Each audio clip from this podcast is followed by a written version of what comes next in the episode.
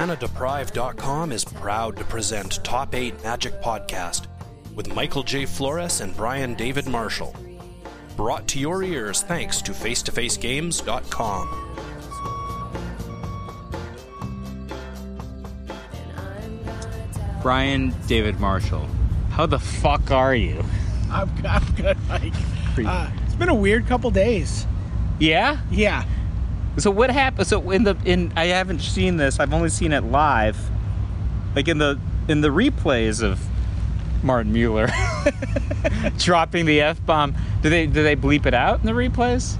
You know, I haven't even Where do seen they- the replay. I've only seen the Twitch clips, and they're not bleeped in the Twitch clips. I saw it live. And I was just I was watching it live and I'm like, "Oh, I don't know if there's a contingency plan for this. Apparently not.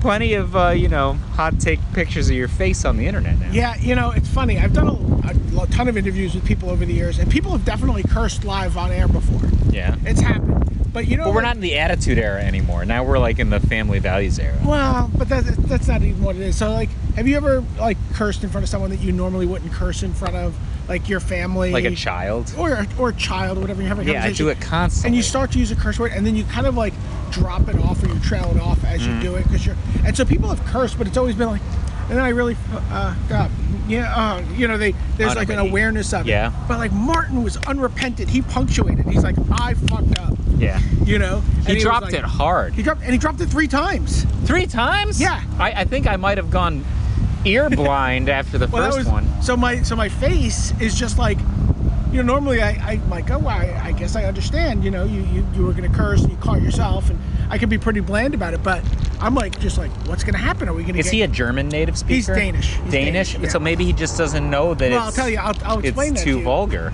so um so yeah so he drops it the first time and my eyes just go like kind of like bug eyed Oh, yeah, I saw it live. Yeah, oh, I know. I- Or not live and any number of memes Yeah. this week. Uh, and then he just does it two more times, which was crazy. Uh, and every time he's just kind of like punching it. You know, he's just like full voice, you know, pretty much, you know, punctuating all his consonants, vowels, hitting them all. They're all there. And uh, yeah, I was a little freaked out. And I'm like, I, but I guess they're not cutting us off. You know, they're letting us go, so we figured out a way. We But what finally- can they do? yeah, that's well, exactly. So I'm like, I just don't know. We don't have a contingency for this. Uh, so I talked to Martin afterwards, and he's like, "Oh, is that you know? I didn't realize that was a bad word." And I'm like, "Well, certainly you've used the word in anger, right? Like you've cursed someone out, right?" And he's like, "Oh yeah, that's different though. If I say I fucked up, Yeah. that's just whatever. Who cares what that word means? It's the intent of the word that's really important. So, like, if he said "fuck you" to me, that would be really bad. But if he said "I fucked up" or "I'll fuck up again" or whatever kind of language he used, to him that's pretty innocuous and even like something that would be used on Danish television. Like, it's just not something anyone would even think twice about. So the wind actually changed directions on us. It's a, it's an angry god. the Yeah. wind.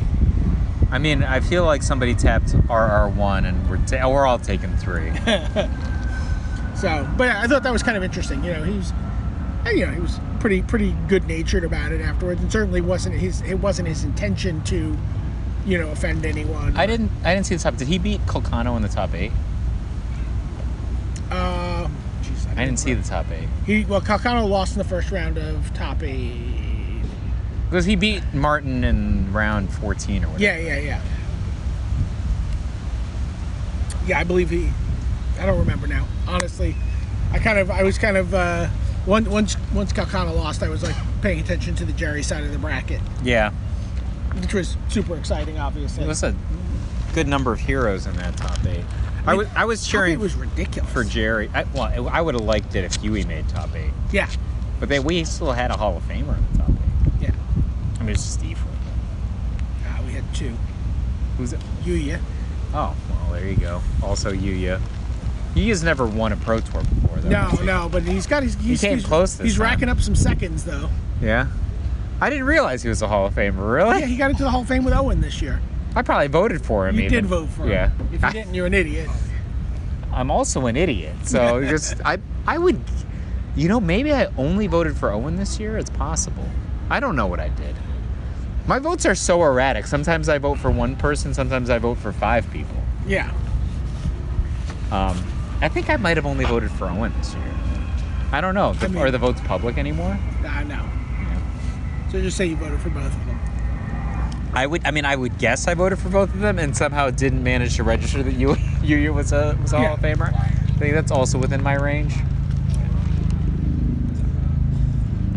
But yeah, so this this was the first time I've ever had an event and sort of had my face be a meme. It was a little it's a little weird. I mean, you've really embraced it. It's like What am I gonna do? it's like your background on Facebook. What am I gonna do? and- what am I gonna do? Say stop doing that.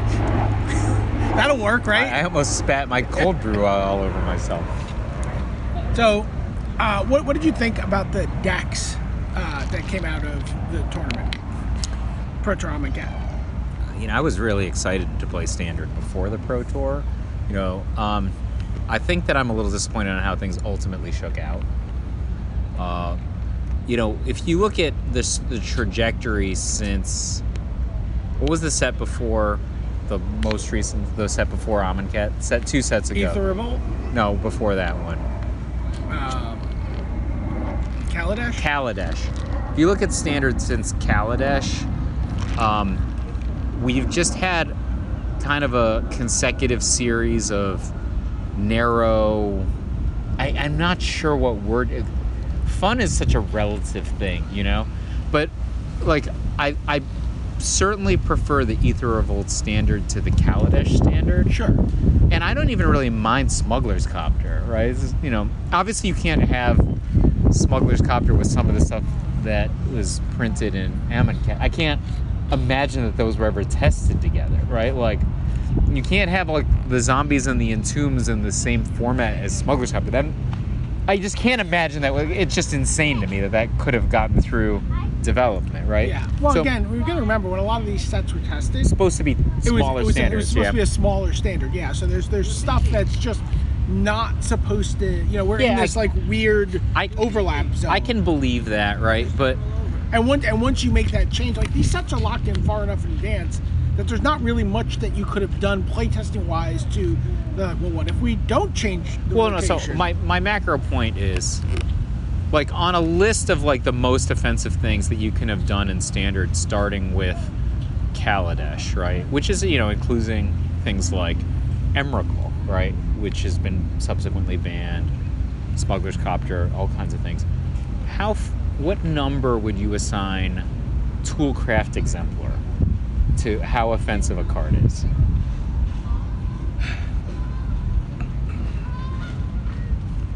I don't know. I mean, like, past 20, 25. Because if it's that low, like, there's a big problem if you have Toolcraft Exemplar as the 25th most offensive card in the format. I mean, like, I mean, if you're gonna take the sen- uh, approach that cards are offensive, like, I, I don't even know how you do that, right? It's like it's kind of a card that you want to play with, right? It's it's it's a pushed card. uh, I think. So It- here's the it- thing: it's- is like, it's- it's what you can people- push cards in different directions, Sure. right?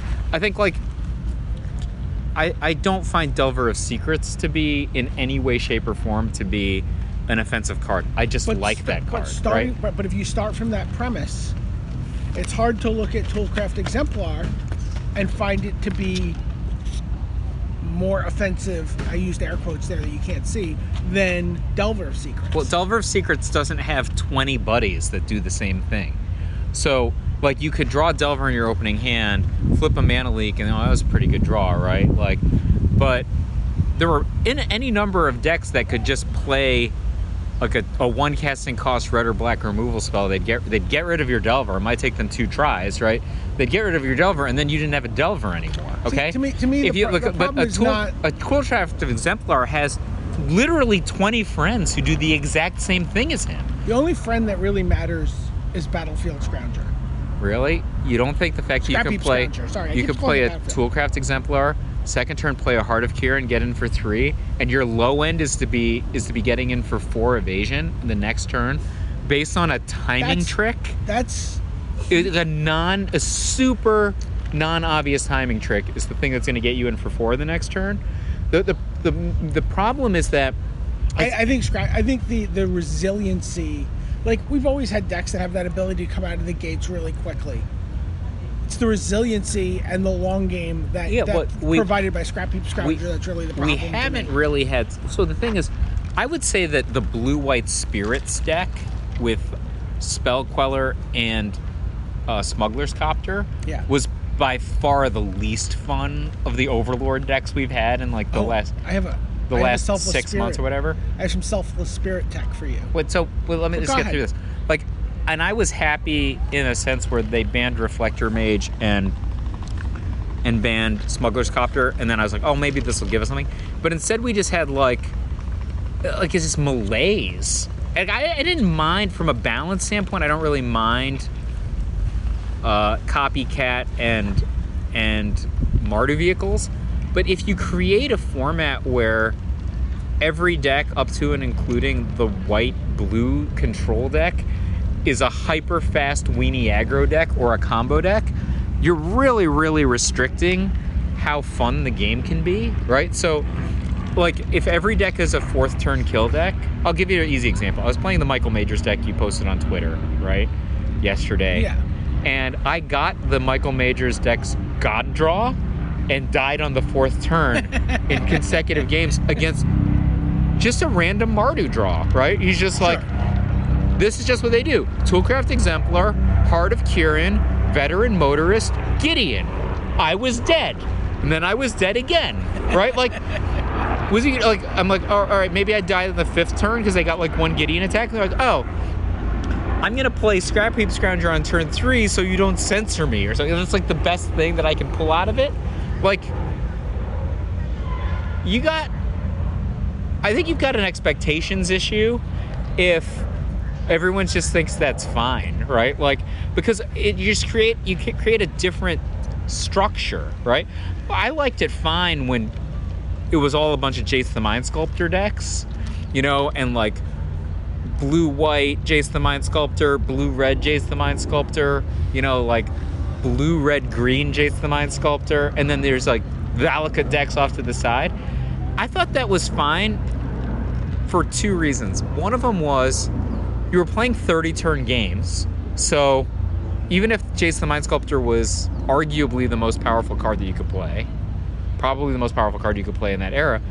There was super high skill, and it wasn't really about Jason Mind Sculptor. It was just like this card that people played that was the best card, but they played 56 other cards that were good, Right, right.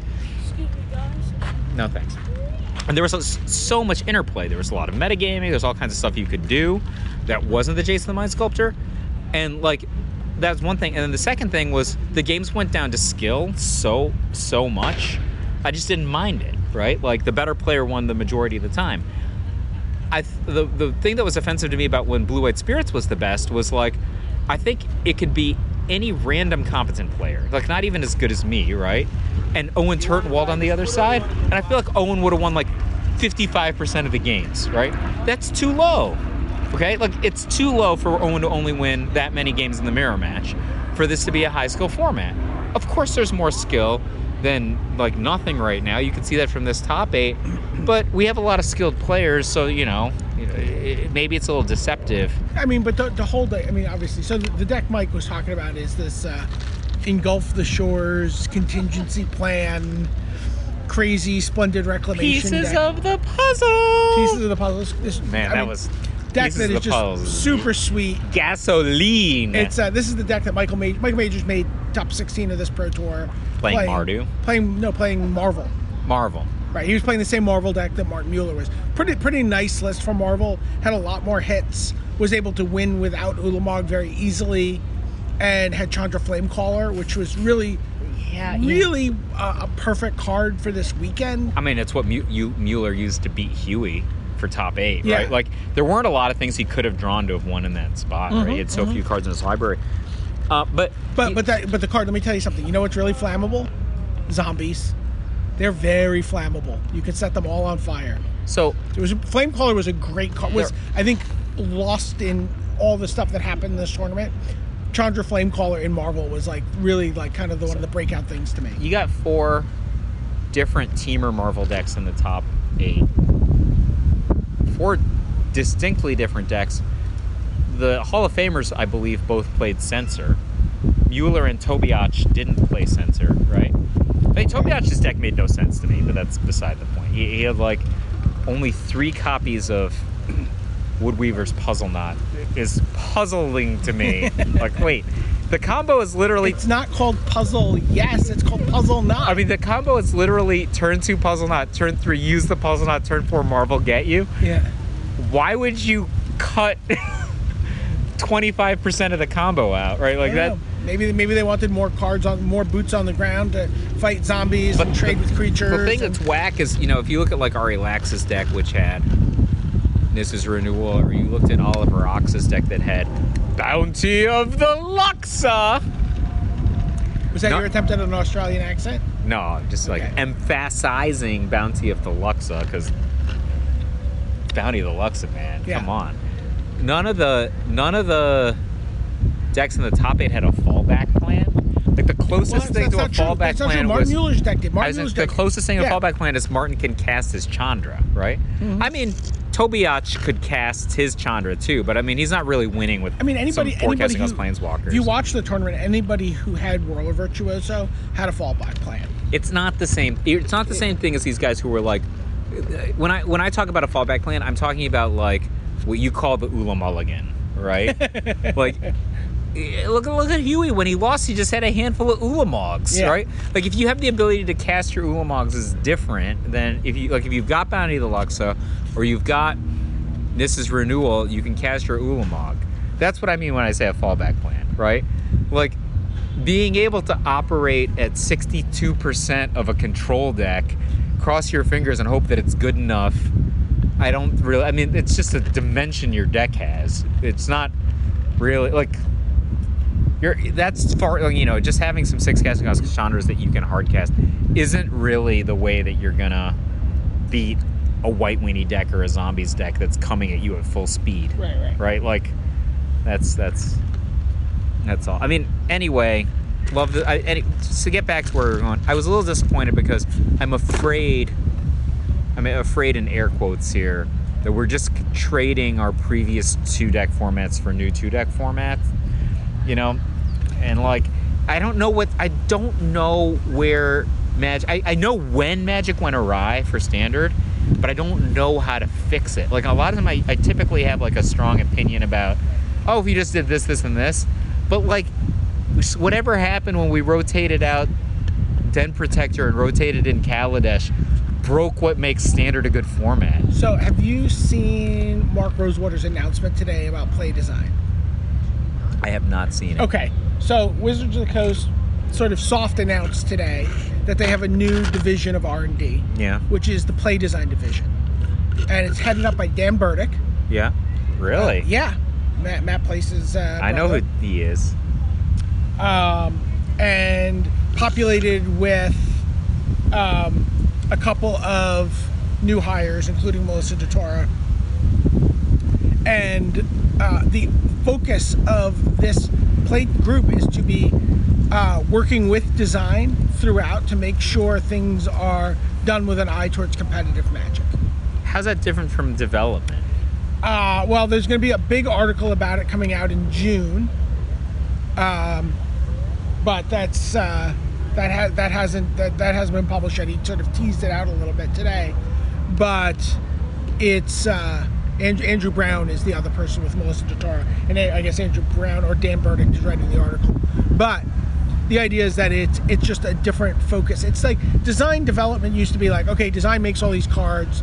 Now development tinkers with those cards and changes them and balances them around. But it's almost like a heavy-handed inker in comic books. You know what I mean? Like they're just putting their stamp all over cards. Like cards don't even always bear any resemblance to each other from design through development. Uh, play design is something that's more embedded into the process throughout, and um, even like working to be like talking about mechanics. Like, is this mechanic say this mechanic where you could cast things for free? Is this a good idea for competitive environment? Probably not. Like I mean, I was just like, how, play design's job is going to be like the person on a playtesting team who always tells you to play extra land. The play design team's going to be like, no, this mechanic that lets you play cards for free is bad. like what's do that- not do it. What's the tomb brick card? The new one. It's like a tomb brick. You know, like if you have bricks on it, once the bricks are off, then everything's Oracle free. of the Vault? yeah. Like, not everything's free. You can play a card for free. Yeah. yeah. So like. I was looking at that card today and thinking about this actually. Yeah, the only reason that card isn't dominating formats is because Marvel exists. Marvel's just faster. Right? I it- mean, to be fair, you need to sink 10 mana into that card before you start getting any.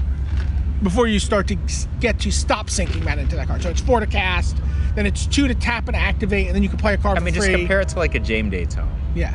Well, it's not even free. You get to play the card for its cost. No, for free. No, the first time? No, you. I think you just you just. Try, I don't know what happens Yeah. the first couple of times. Yeah, yeah. I think I Who would pay the cares? mana just to get the bricks, right? Like, once you get paid, like, but you have to put it in the right structure, Right? Like, yeah, I, it's so funny. I was literally just looking at this card earlier this afternoon and thinking, wow, this this is a card that I, I had the same exact thoughts actually. Like this is a card that's definitely being shat upon by Aetherworks Marvel. Yeah, I mean, like you can't like, like I think that Toolcraft Exemplar is probably too good of a magic card, but if you put it in Masks Block Constructed, it's not an offensive card. There's no one and two casting cost artifacts to play.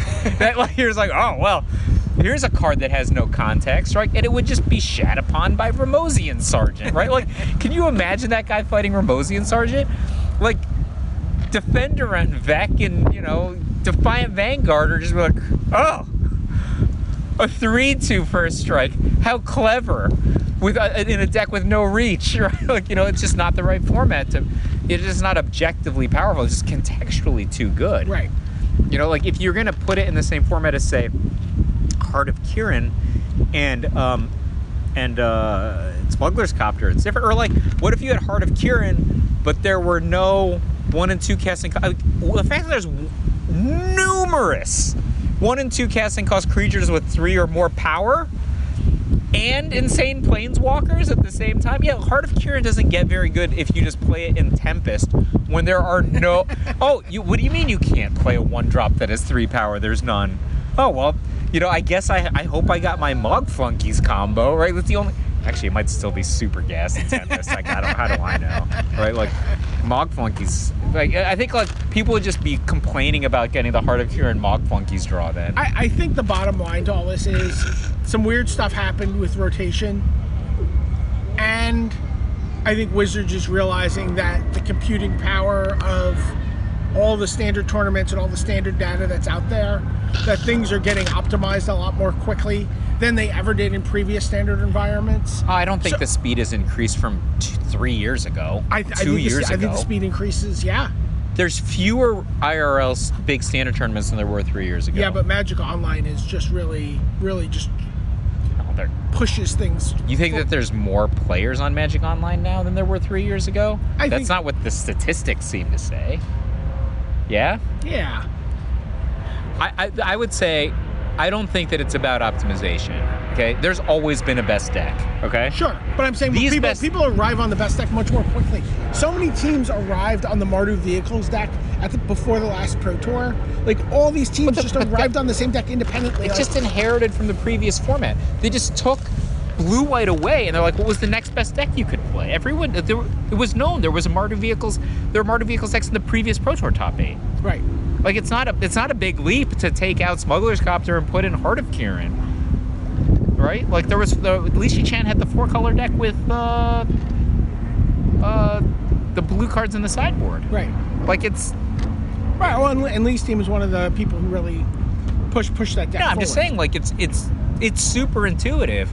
Like I think I- I'm not sure where the, I'm not sure where the disconnect. That's why I'm saying I'm not sure where it is. Right? I don't actually have a problem with having a Splinter Twin, to, twin deck in standard.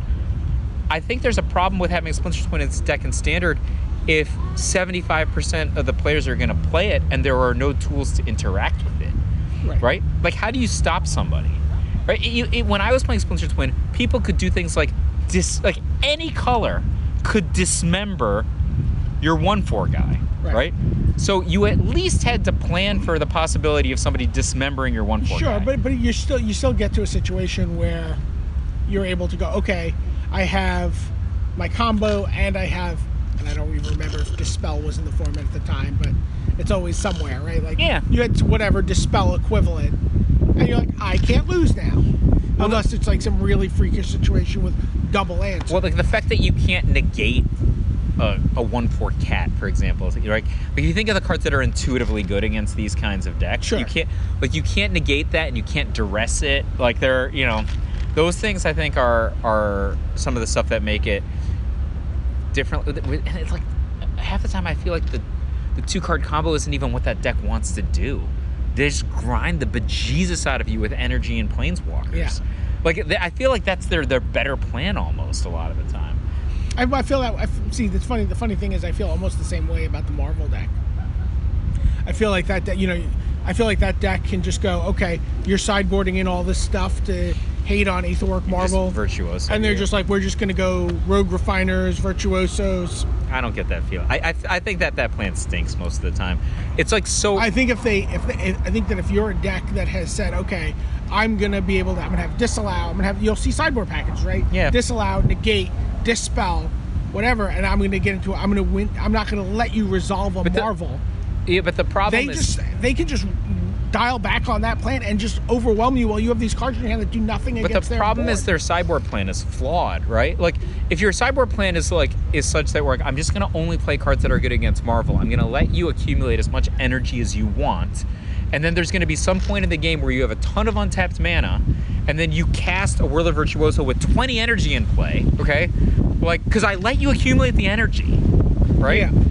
Like, then that means the sideboard plan was horrible because you're always going to lose to their draw, right? Like, they just have to play for their, like, all right, you're basically saying, here's a clear path for you to beat me because your entire sideboard plan is predicated on me only being able to win a certain way and your deck has no way to close out the game, right? That's different, I think, from when Concano, Concano chose to uh, chose to transgress the mind the marvels and leave the virtuosos in a deck that has one two and three drops right like i, I don't know I, if i were in his shoes i would have taken the virtuosos right like his opponent's mana screw- transgressor legacy, lost legacy. transgress Okay. i would have taken the i would have taken the virtuosos because like the difference between three and four mana when your opponent doesn't have a land is like it's pretty substantial and with if he takes the virtuosos there's not even a guarantee that he can activate the marvels right Right. but what ends up happening is he leaves the virtuosos, takes the marvels. His opponent now has virtuosos that he can activate. You know, right? Because there's there's energy accumulation. And um, you know, look, he made a top eight and everything, but his deck is also has a bunch of creatures to close the game out, right? You're like, oh well, maybe. What's my likelihood to beating to to beating one virtuoso activation? What's my likelihood of beating two virtuoso activations? Maybe he likes the calculation there, right? Right, right. That's different from a deck that's just like, all right, you're going to land a Virtuoso and you can activate it seven times. You're dead on board. like, you're literally like, oh, the way I played, I'm going to lose to one attack. Okay. All right, like, that just means their disallow package was stupid, right? Like, they shouldn't have done that. Well, but what do you? Sure, but if you know that your opponent's going to do that versus you, you do need to somehow deal with the Marvel, right? I, I think that. Like, I don't know. I, I'm trying to. I mean, I'm are you trying going to win if contextualize. they stick a Marvel and land and, and cast an Ulamog? I have very different feelings about Marvel decks than I do about copycat decks. Right? That's the thing, right? If you're just gonna like take the copycat arguments and just replace it with Marvel, like Marvel has so many different limitations than copycat, right? Like Sure. it needs to have energy. It can have Ulamog stranded in its hand, right? Those are fundamental limitations that copycat simply doesn't have. Sure. Right? There are limitations and I, even and that, I like, think that's why the teamer Copycat doesn't got have. dinged and pun and and Marvel didn't. Well, yeah, I, I don't know, but the, we just keep having this structure where where I, I, I almost don't even think that diversity is ne- like I think you want to have a certain number of decks, like around five, right? Okay. And that you can have like three that are much more popular than the other ones, but they have to at least be available. Right.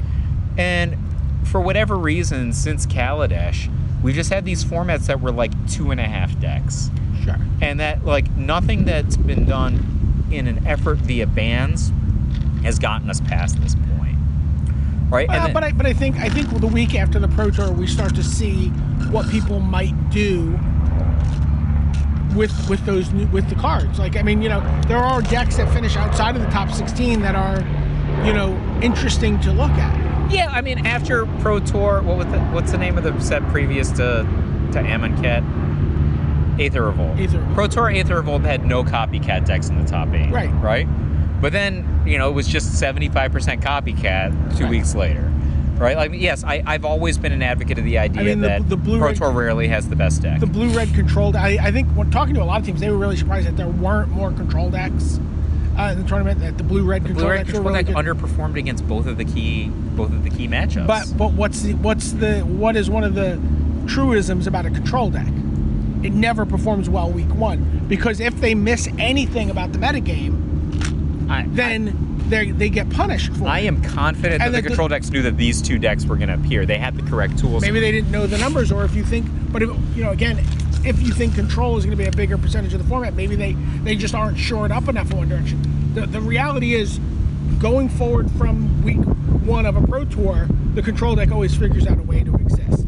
well, I would say if you look it just at has to figure out what its job. if you look is. at the teamer decks that were in the top eight of this this particular pro tour if you were going to prepare for these decks as a reactive deck you're almost preparing for at least three different decks not just one right and i think like you use deck and Etro's deck are are kind of close together right they've got a torrential gear hulk yuya for some reason only has three ulamogs right i mean i don't think i would try to prepare for tobiash's deck it makes no sense to me right you know he only he, he only has 21 lands and only three Woodweaver's puzzle knot. I, I would just assume that that deck's going to be optimized out. So uh, I think maybe there's going to be a division between Ephro style and and Martin style. I, I would be shocked if people aren't just because of the because of the success of zombies.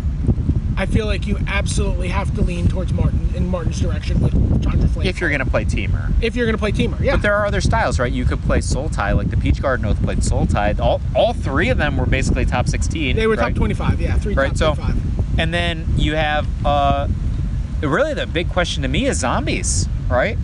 Is it going to be mono black zombies? And if so, I mean, I guess, I guess Colcano's deck is Except- one card except- different from Jerry's deck. Except that if you're gonna play zombies, black white zombies smashed mono black zombies. And I think black white. I, I was. I think I think Chris saying, Fennell got a little bit unlucky um, in his quarterfinals. that that guy that's white and white and one, the two drop zombie. binding mummy. That guy is like, I don't know, man. Your guys get in. Their guys are tapped. Yeah, I mean, and you can do also you can do uh, yeah you can get in with you can get to deal with a lot of stuff. The deck also has access to Anguish on Making, which is a great card against Ulamog. You It, yeah, it's medium good. You can take out a marvel if they're if they're. You can also take out an Ulamog. With Well, it. I think taking out a Marvel if they're sloppy. As someone who's had a Let me Marvel tell you taken out something. while being sloppy, I, I'll tell you something. Have you ever watched a zombie movie? Have you ever watched a zombie movie? yeah, I've seen 28 days later. All right. Well, let's just let's just let's go with a slower zombie for the moment. Have you ever seen? You shoot two zombies. You exile them. Yeah. Does that do much to stop the zombies? Ulamog resolving does not matter that much to the zombie deck. Yeah. They're they're they're pretty wide with with guys. They don't care if they can just anguish on making the Ulamog. You've just sunk all your energy and all your turns into getting this Ulamog on the board. It's not even that. I mean, it's obviously fine, but it's not. It's not just I stunning. mean, I think it against- depends. If you've got like, if you set them up with the Radiant Flames first, it probably matters a lot. Sure. Sure, and, and those that right, those that, and those decks have to. But the anguish of making is pretty pretty great against them. Um, I, I think I, I- like I- Fennel's like, but he has six planes. Man. Like, And I- you, you're just begging for a bad draw, right? On the other hand, he has, what's the black white guy for two? Wayward servant. Wow! That card is dumb. It is a very stupid magic card. Yeah. Dumb, dumb, dumb. Yeah. Yeah, their deck's really good. I really like that deck. I I like it a lot.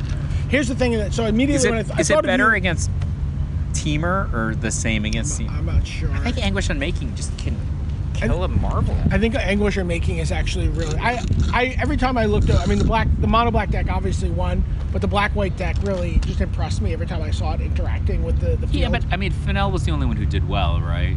yeah.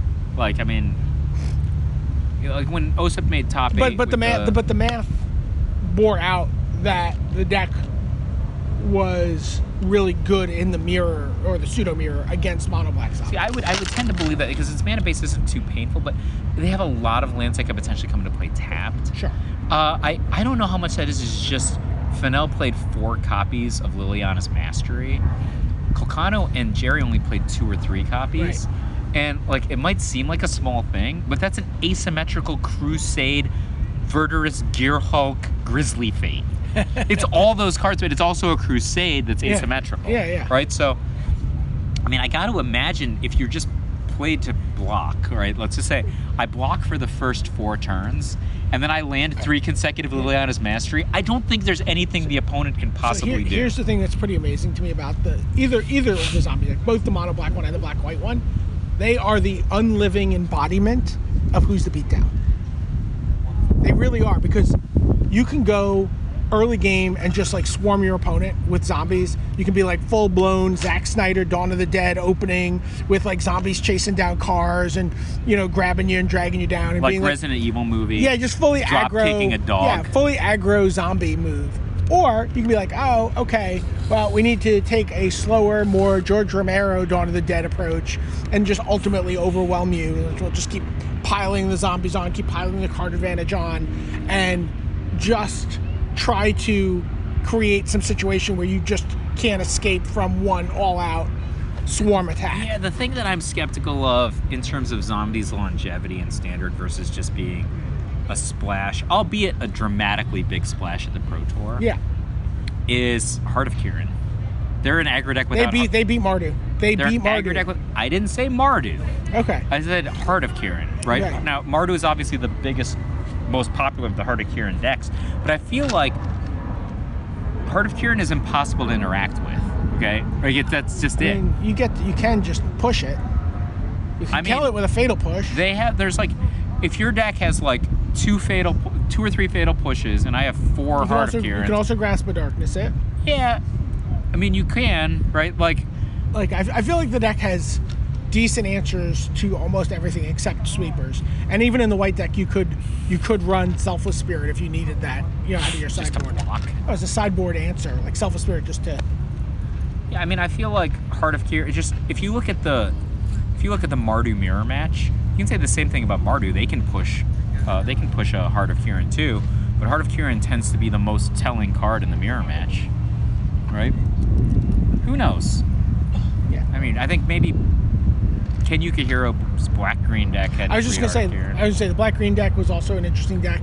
And it's just the same deck as before without Verger's But it was Herald. it was just interesting. Uh, well, I thought that, that was a pretty interesting take on it, certainly. And you know, he did very well with it. It's too slow now. Yeah. So, Tsuyoshi Fujita Oh, uh, played in the tournament, a member of Team Last Samurai. He played Red White Always Watching with Devoted Crop Mate, a card we talked about on the last podcast.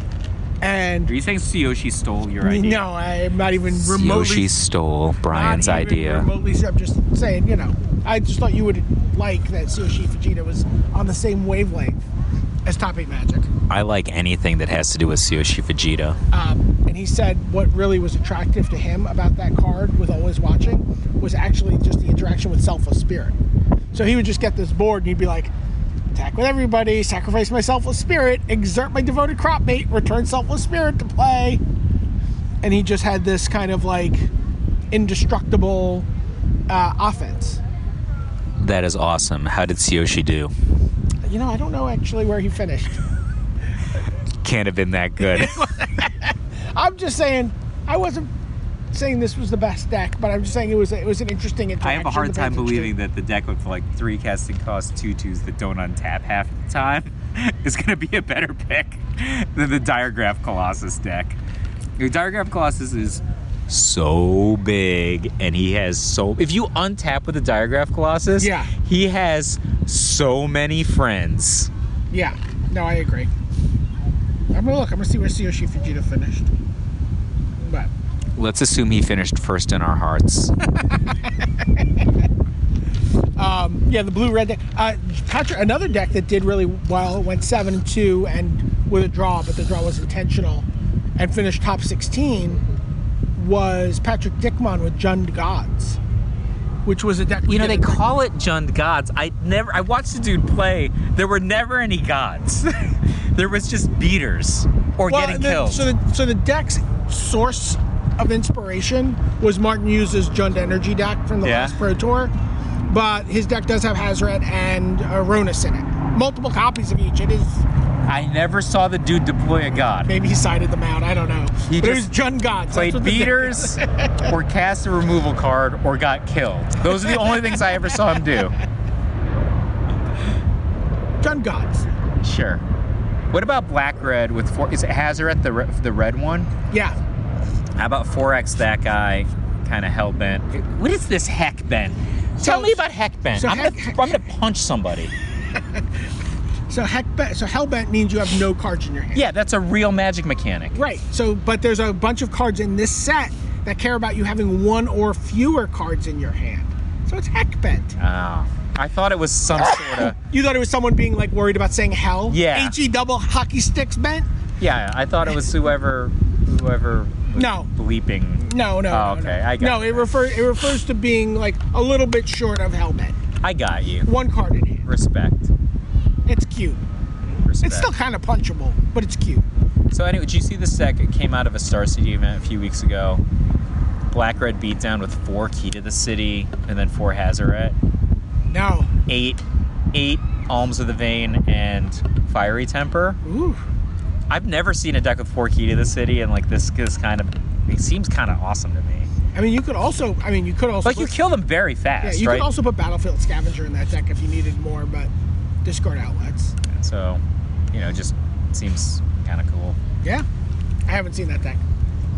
And then you just rebuy with Womack Courier. How, do, how does that deck hold up against zombies? No idea. Didn't seem to have made big of a splash on the Pro Tour. Yeah. I don't know what beats zombies. Like, I mean, seriously, like, what beats zombies? Well, I think you I think you touched on it, right? Like it's it's going to be cards like Radiant Flames, um, Sweltering Sun. Which yeah, is but a you great got to card. you do that, then you got to still close them out. That's the thing. Yeah, yeah, you do. right. Like I, that's why I think like maybe Chris Fennell's Black White deck, which has what's the heck is his name? Bandaged Zombie White. Binding Mummy. Yeah, Bandage Zombie White. So, Bandage Zombie White just does that. He's the Radiant Flames, right? He's only he's like he's like immediate, not permanent Radiant Flames. Get in for six, okay? So I'm not Radiant Flamesing you forever, but you took six, Right. right? That I think is a thing, you know? Oh, I mean that card that card's really scary. Like you're like Dark Salvation, your guy, make two zombies, kill that, tap those two, in for six. swing, yeah. Or what if you have two binding mummies and you just play, Play- a diagraph or servant, play Lil- Liliana's Mastery. right? Like, But if you have a bind, two binding mummies, you play Liliana's Mastery and you tap four creatures. Yeah, and then you just get in for eight or whatever. Oh, actually, those guys are now three threes, Yeah. right? So you get in for 12 or something, and then you have like six power of blockers. Yeah. Yeah, I feel like you're dumb if you're not playing this deck now, off the top of my head. But it's dumb for me to be able to say that, you know? Does this deck have game against teamer?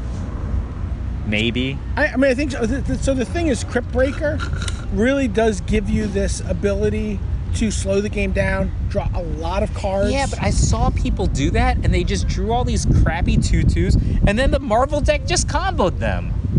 Right? Like, well, but I think did you see the black white deck doing that, or did you see the mono black deck? I Doing saw that? Colcano draw So- like so Cal- seven extra so cards Calcano- and then die. But Calcano, what? So Calcano's mono black. What is that deck going to do against the Marvel? Draw one ones and two twos. Nothing. The black white deck can draw anguished unmaking. It could theoretically draw cast out if you wanted to go in that direction. If you wanted, you know, there's m- because you have the white, you have access to a whole suite of cards. You could play forsake the worldly.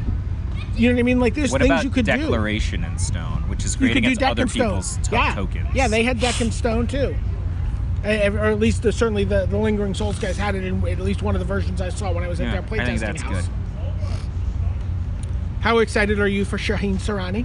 Got himself qualified for another pro tour with his team. Like it. Yeah. I mean, if he's not playing Rewind, it's like he's like he's like cosplaying as Sharon. So So I- So I gotta, I gotta. He's gonna be mad at me here because I'm gonna, I'm gonna out him a little bit. So he, one of the big things going into the tournament, he's like, I'm playing aggro, right? He's like, I'm playing this aggro deck. My whole team's playing this black white zombies deck. We're gonna play aggro. It's this deck is great. We're gonna do really well with it. We're gonna spike someone into the top eight, and they did. He was right. He was right about that. And and that's exactly what they needed to do. They needed to take a big swing. They needed to get because if they don't get top four in the team series coming out of this pro tour, then Shaheen, They all fall off the tour. Shaheen and Travis fall off the tour. yeah. So, uh, so huge. And in fact, it was kind of insane. Like Chris Fennell played multiple people in the last rounds of the tournament that he did not need to play. That he could like he beat Huey to like knock Huey back. Like if Pantheon wins like one more match down Yeah. the stretch, it's like Pantheon in fifth, fourth place, and Lingering Souls falls out. Like they had to like actually just beat back everyone who was coming at them. It was kind of You crazy. mean who's Pantheon? I'm sorry, Puzzle Quest. Oh. I, I just my default to Pantheon there. Yeah, I don't know what Pantheon is. the Pantheon. There's no John team- Finkel's there's team. no I know, I It's know, called I know, Team but the- Puzzle Quest. What? I know it's. I Puzzle could tell Quest. from the promoted tweets that Andrew Cuneo puts, like, you know, some sort of Manticore promotion. Man, this Puzzle Quest game sure is swell. I love Manticores. Download Puzzle Quest. Hashtag sponsored. Um, I'm platinum on Puzzle Quest. Hashtag sponsored. I love Manticores. hashtag help me. Uh, Dude, I don't know what this Pantheon is you're talking about. I'm sorry. It's the pyramid of the Pantheon. It makes mana if you put brick counters on. it. Pantheon, that's like a team with Tom Martell and Patrick Chapin, right? Yeah, yeah. Like Josh Ravitz is on that team, I think. So, um, so anyway, so uh, Sor- Sorani's like, I'm gonna play this actor deck. So he did not have a very good tournament, and in fact, really desperately ended up needing the help from Finel to get himself qualified. And he said, he's like, uh oh. He's like, I'm gonna admit something to you. Don't tell anybody. I'm telling him. Aggro is harder to play than control. He said. I mean, it is probably the case if you've never played an aggro deck before, right? I think it de- Hey, the thing is, he's saying that if you play a control deck, you just have all these like you all, you have all these like levers that you, you can have pull to infinite just margin reset for the game. error. What? If you have six more cards than your opponent, you have infinite margin for you know, not infinite. You have substantially more margin for error than if you tap out every turn, are desperate to hit your third land drop because you don't have very many lands in your deck, and you're especially if you're playing zombies. That zombies deck, I, I, I, I am, I'm not positive because Jerry did it, so I'm like doubting, but I'm pretty sure that that deck is supposed to have 23 or 25 lands, not 24. If you look at the curve on this deck, it's all one and two, and then they have a random five drop. that is a weird construct for a deck. Yeah. You're, it's a recipe for not being able to cast your cards or having too much land, and they have zero way to regulate it outside of Crypt Breaker. Well, yeah. Okay. Crypt Breaker does a little of both, right? Yeah, yeah, yeah. So your big plan is a one-one, right? That card, that card is not just a one. That card is super sweet. just saying it's and you have, not very and you durable. Have ways to recur it even back to your hand with It's relentless. not very Dead. durable, and they okay, printed a card that Relentless says Dead. R. y- Their deck doesn't have Relentless Dead. They Oh, the have black- the yeah, they have Binding Mummy. Oh, the and- black white one does. They don't even have relentless. Yeah, Dead, yeah, yeah, And they yeah. have the black white guy. because they were sold out everywhere. No, I mean, cri- uh, relentless dead doesn't really do anything in this No. format because nobody kills it, right? Like he just has menace. And they're like, "Uh, maybe I can get them to double block it, and then I can buy it back and trade for one thing. And they're just like, all right, take two. Right? Like, so there's like, Yeah. yeah, like if you've got a magma spray and your choices are that guy or or dread wanderer or they have also uh, uh, yeah, the scrap heap scrounger out. All of them have up to four scrap heap scroungers out of sideboard. Who's getting the magma spray? All right, here, here's a question. Montreal's this weekend. Standard GP. Yeah. There's two GPs. There's also there's also one I think it's in Copenhagen. Um, what deck? Not in the top eight. So not zombies, not Marvel. Kind of just broad sense. Not black green. Is going to make top eight at the GPs. Mardu. I think it's going to be blue red control. Yeah, Yeah, I think blue red control is going to make it through. I, I like blue red control. I think players are going to be able to look at this kind of like big, you know, portrait of the metagame. How and different be- do you think you can build your blue red control deck? Right, like I guess I, I, Patrick Chapin played Glorybringer in his deck. I think. Yeah. Like I think you probably wouldn't play Glorybringer because there's no Gideons. Right. So how weird is that? Right. So maybe you play Glorybringer sideboard or Right, something. that's, that's, that's and that's what I mean about getting a snapshot of where things are. Well, I mean, it's not like Glorbringer's bad against zombies, right? Yeah, you just it's fine. take somebody out, or don't. You have a 440 Yeah. block, you know, fight, race. Um, I guess it's like, it doesn't seem that good against Marvel to me. The thing that Glory Berry, right? Yeah. Ah, attack you. Yeah. All right. I maybe like, I don't know. Have I already done something to remove all of their Marvels from their deck? I mean, you might not even land it. Like you tap five and they censor you. That's a thing that can happen. Yeah. Um, I think Mardu and I. So last week it was Friday night. I was recording the Ancestral Recall podcast with Roman Fusco, and he's just like, uh, "I'm playing in a PPTQ tomorrow," and I'm like, "What, Mardu?" And he's like, "Yes."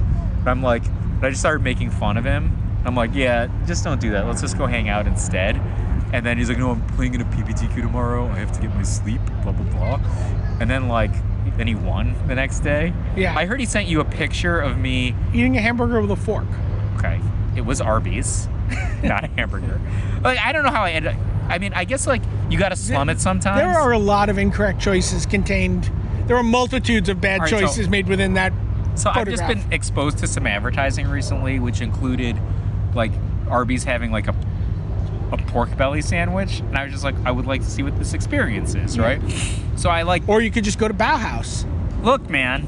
I spent sixteen dollars on Arby's sandwiches. That was not a good money to Yeah, raise you could meat get ratio. four Bauhauses for sixteen Look, dollars. dude, I've been to Bauhaus. I have not. That's like been to- a that's like a that's like a complex. I think I haven't been to Arby's since like I think approximately 2001. that is the correct interval. But like, you know, I was just like, all right, look, because Roman I guess goes to Arby's, and so he's just like, I'm going to Arby's. I'm like, ah, I guess I'll go to Arby's, right? And then, uh, yeah, so and then so I guess Do you remember? do he's you like a remember- traitor, so he took a picture of me so he could send it to you and be Yeah. like, ah, I'm eating dinner with Michael J. and he's eating this with a fork. Yeah, yeah, that was what happened. Yeah. Do you remember? Do you remember? Scum. Like you go back like when we first started doing the Top Eight Magic podcast, and we would go to Rub for barbecue. Yeah, when there was still rub. and there was still Rob, but like the, the the younger crowd would be like, oh, I don't want to go to Rob. I want to go to Dallas BBQ. Who are like Gerard Fabiano? Osip Lebedovich, Phil Napoli.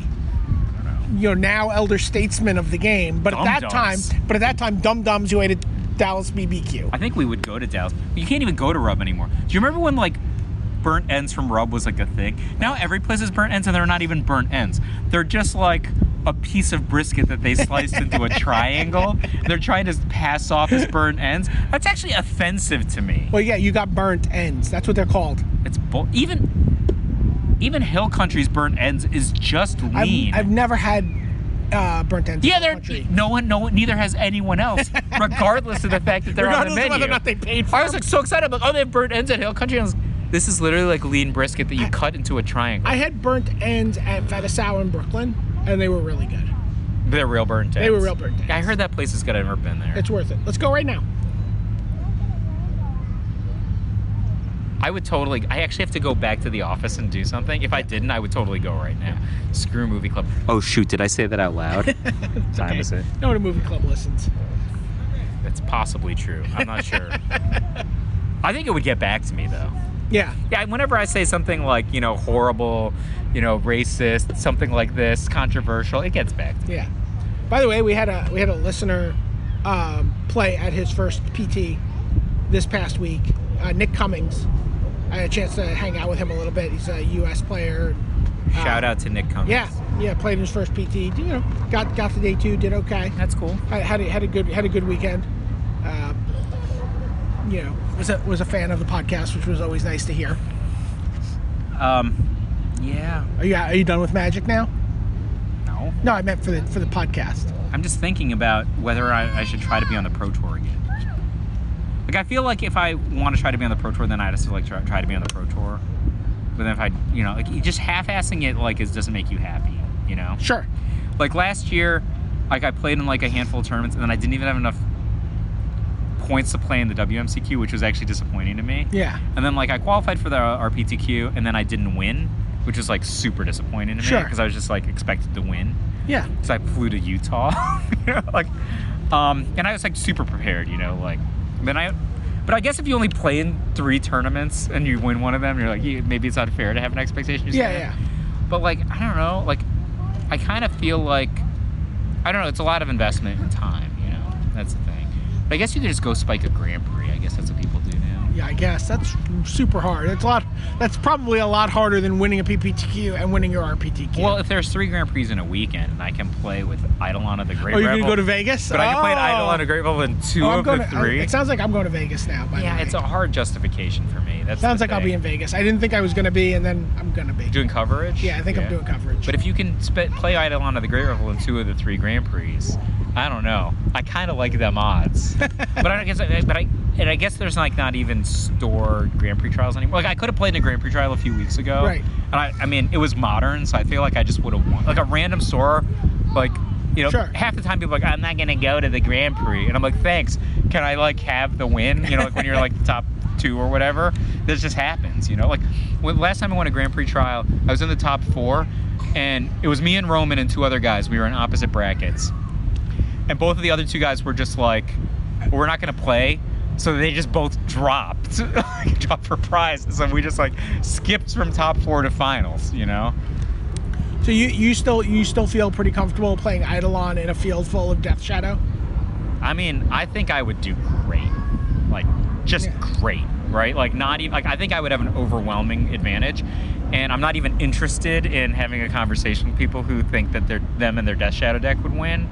Uh, I mean, I'm interested in having that conversation because both sides feel really strongly that I think their if you look side's at the correct. numbers, the Death Shadow players are better players on average than the than the Eidolon players. Okay. I think that's a I think that's a factor that people aren't taking into account. I think I've, I think we've talked about this. Like I cut the searings from my main deck for main deck uh, uh, deflecting palms. So if I have four deflecting palms in my main deck, I'm not really sure how you think you're gonna win, because you can't attack me ever, right? So either you wait until you can kill. e-, Either when They you can wait till- inquisition you. They can. sure i'm doing nothing the other thing is the, the th- other thing is the way that the death shadow decks went in, in terms of like Mike, the, if this is how you feel, you should just go. the narrowness of the You should just format go. was such that people didn't understand a very basic premise which is that if you don't try to kill the death shadow deck then they will do 13 points to themselves how hard is it for you to win but if you do the 13 points to them it's like they drew three cards okay like That's no. That that is that is very fair. how about I don't just make it so that your guys are infinite, infinite.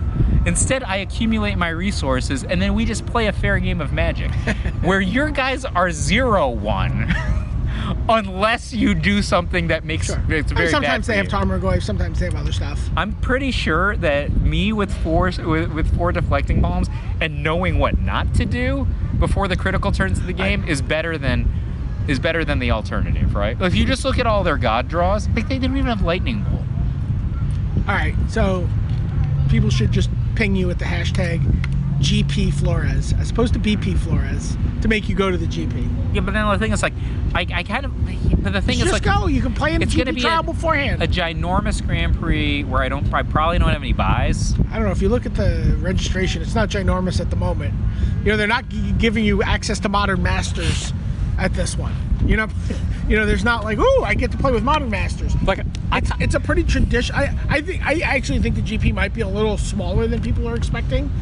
I mean, I GPs think, in Vegas are traditionally not gigantic turnouts, like, I, like, thing is, I, lo- except for modern masters. I like going to Vegas.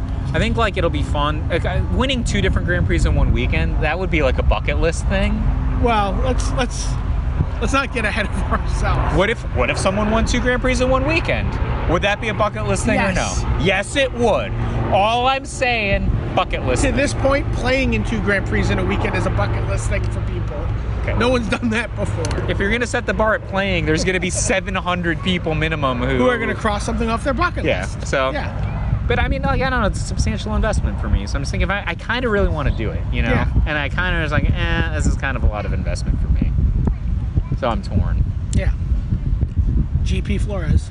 Uh, if you know, if I had played in that Grand Prix trial a few weeks ago and won it, I would have a much easier Yeah. decision. You looked. There's no other GP trials. For no, I Vegas? didn't look. You didn't look. No. You just assumed there's probably none. Yeah, they stopped doing them in their entirety. Oh, okay, Like I think these were it, right? Oh. But they were a few weeks ago in New York. okay. like just random store that's like you know 20 minutes from my house heck i i mean i i I think that if I'm playing in a random local tournament where I get to play literally the deck that I would play every single time if you gave me the chance, I would have a better than average chance of winning relative to my average, right? Sure. Right. Not not that I would be an odds-on favorite to win in the tournament. If there's like 20 people in the tournament, maybe I only win it. Maybe I win it one in five times, which is much better than the average, right? Sure. But I'm still that's one in five times is still not an odds-on favorite to win Right, right. you know. But anyway, yeah, uh, I think that might be fun. So you you wanted to get off the magic? Oh, I didn't want to get off. We're 59 minutes in. You can this is a good time. How many games will it take the Cavaliers to defeat the Celtics? uh, five. No way. You think it's gonna take more or less? I think it's going to be brooms, and I think Okay. I think it's going to be an average margin of victory of about 20 points a game. I think it's going to be a bloodbath. I, I think I think that with the Cavs up three games, the Celtics are going to take their foot off the gas. Maybe not not rest people, but like I don't know. I I could see them taking a little bit of a. I think tonight is going to be a slaughter. I agree. I mean, I think I, I think that tonight might be bad enough that the Celtics just give up mentally after tonight. By the way, can we just talk for a second about the fact that there's some talk today Yeah. about the Celtics trading first overall to the Knicks for Carmelo and eighth overall? Uh, So, so the Knicks can pick up a five hundred dollars shoe contract. Is that the? I don't know that they would go for ball, right? They might. That, that's not the only option at one. what, if ball plays shooting guard, Shooting his mouth guard. Oh, I you can't blame the kid for what Yeah, his yeah, yeah, of idiot course. dad is. I, I think that the best. I think I read a can US. you imagine? Can you imagine the confluence of Lorenzo Ball, Lorenzo Ball's dad, and like Dolan and Jackson? Like, all right. it, it is. I read a USA Today article last It's like, week. have you ever seen the movie The Day After Tomorrow, where New York City's covered Yeah, in I've seen snow? It. would be like that, except covered in shit. So Ball's dad says Michael couldn't beat him one on one. If you look at it, it's like his best thing is he put, he had two two points a game in college, right? He only played one season. of- I mean, he tried to play, but he didn't get on Yeah. the floor. Two points a game in college one year. Says like for reference, in the same year, Michael Jordan was scoring 35 points a game at the National Basketball Association. I mean, He, they also said when I guess his shoe is like five hundred dollars or something Yeah. like that, the big baller shoe. Yeah. And when people sort of criticized him, like, well, maybe you want to have a shoe be more affordable for kids. He's like, if you can't afford the shoe, you're not a big baller. but who buys this? Shit? I don't know. It just I just found it. You know, I, yeah, it would just be a disaster to have him in New York. I mean, he, he probably would love to be in New York. Yeah, but I It's mean, great for him. The but- point is, like, you ca I don't think you can blame the player or the kid for No, how, no, what no, a no. dummy his dad is. No, I'm just saying it would be a disaster. It would just be a you know media disaster. I mean, maybe that that would just take take the focus off of La La Mello, Well, Mello would be in Boston if that happened. maybe. maybe they'll let you keep him. No, no, I don't want to talk about basketball though. I'm tired of basketball. We just started. I don't want to talk about How basket- crappy is it that the that the Basketball? Warriors just crippled Kawhi? I mean, like, that's such BS. I also haven't watched any basketball in the last week, so because Well, you know we were what at the happened, show- right? I do know what happened. like, it's just horrible. Like, Spurs are up by 23, and they're like, all right, thug, go go cripple Kawhi. All right, win by two. Yeah, yeah, it's super hard to beat the, you know, I wonder how many games the Cavs would win if you just clipped LeBron out of them. Like, Maybe we'll find out. like it's just, ins- it's just, it- it's insane. I don't But know. You've got to iterate, reiterate on successful techniques, right? well, I mean, like, I'm just looking at this. Like, remember when Olenek literally ripped Love's arm out of the socket Yes, two yes, seasons yes. ago? They're like, oh no, he's just not very good at this. And then Olenek's doing the same thing and like, just like hurting players again. Like, I, I don't know how you're supposed to police this, right? Do you just like, all right, I need to debit you one Steph Curry because you took out the other team's All Star, right? Is that a thing? You can't do that. It's like, but they're just like, they're just thugging it. it I don't, I don't know. Like, it's. I, i- is it always been this way? Like it It's always been that way. Uh, Hockey and, and, and basketball were always there were always enforcers. There were always No, no. When I say this way, I mean the, I feel like the last three NBA finals have just been decided by injuries, right? Like, Sure. Like you know, if you even look at last year, like Steph wasn't 100 percent and Love was concussed. Okay, or and then if you look at this year, like I feel like the Spurs could potentially have won the title. They're not going to win the title without Kawhi. He's Right. their best player by a by a long Yep. shot. You know. Like and then like just for sake of argument, let's say Durant's foot acts up or Steph slips or something. Then when the Cavs win, then the Warriors fans are just gonna be like, eh, you're injured. But they like give you no mercy when the previous year they literally broke Kyrie's knee, right? Like Cavs are up, like let's break Kyrie's knee. Don't have him for the next five games now. Like it's just it's just all all injuries or like even the police and Thalbo Cephalosha. Right? Maybe the Cavs didn't belong in the finals two years ago. I don't know. Right. Like Atlanta was the odds-on favorite. I mean, if you just look at the stats, you know, like maybe you weren't the favorite in the hearts of LeBron fans, but I really, I really don't. Are, are people still playing basketball right now? is- you keep talking about basketball as Yes. if it is continued It's the on. top four of the I don't- NBA I don't- I playoffs. disbelieve you. Tonight is going to be game one of Celtics versus Cavs. Cavs at Celtics because the Cavs. All I know is basketball season starts in June with the Big Three League. What is the Big Three League? You haven't seen the Big Three League? It's uh, Ice Cube's basketball league with three on three basketball. Yeah. With all retired basketball players. Um, so like Allen Iverson is a player coach. Uh, you know, lots of you know, lots of Chauncey Billups is on a team. Ooh, Chauncey Al Billups. Harrington is on a team. Yeah. Uh, Steven Jackson's on a team. Steven Jackson and Harrington, I think, are on the same team. And it's Do they only have guards in this league? it's one of According it's, to it's you, a it's big all match. I guards. just I'm, I don't remember all the players right now, but uh, it's Can LeVar Ball play? he, he should they should get him. Uh, it is weird. It's so there's a four point play in the, in the league. There's like three spots on the floor that if your foot is touching the spot and you shoot, it's a four pointer. Oh my God, I love this already. There's no shot clock and no time. Oh, that's- wait. It's halftime is first team to 30. Game is over at 60, except you have to win by four.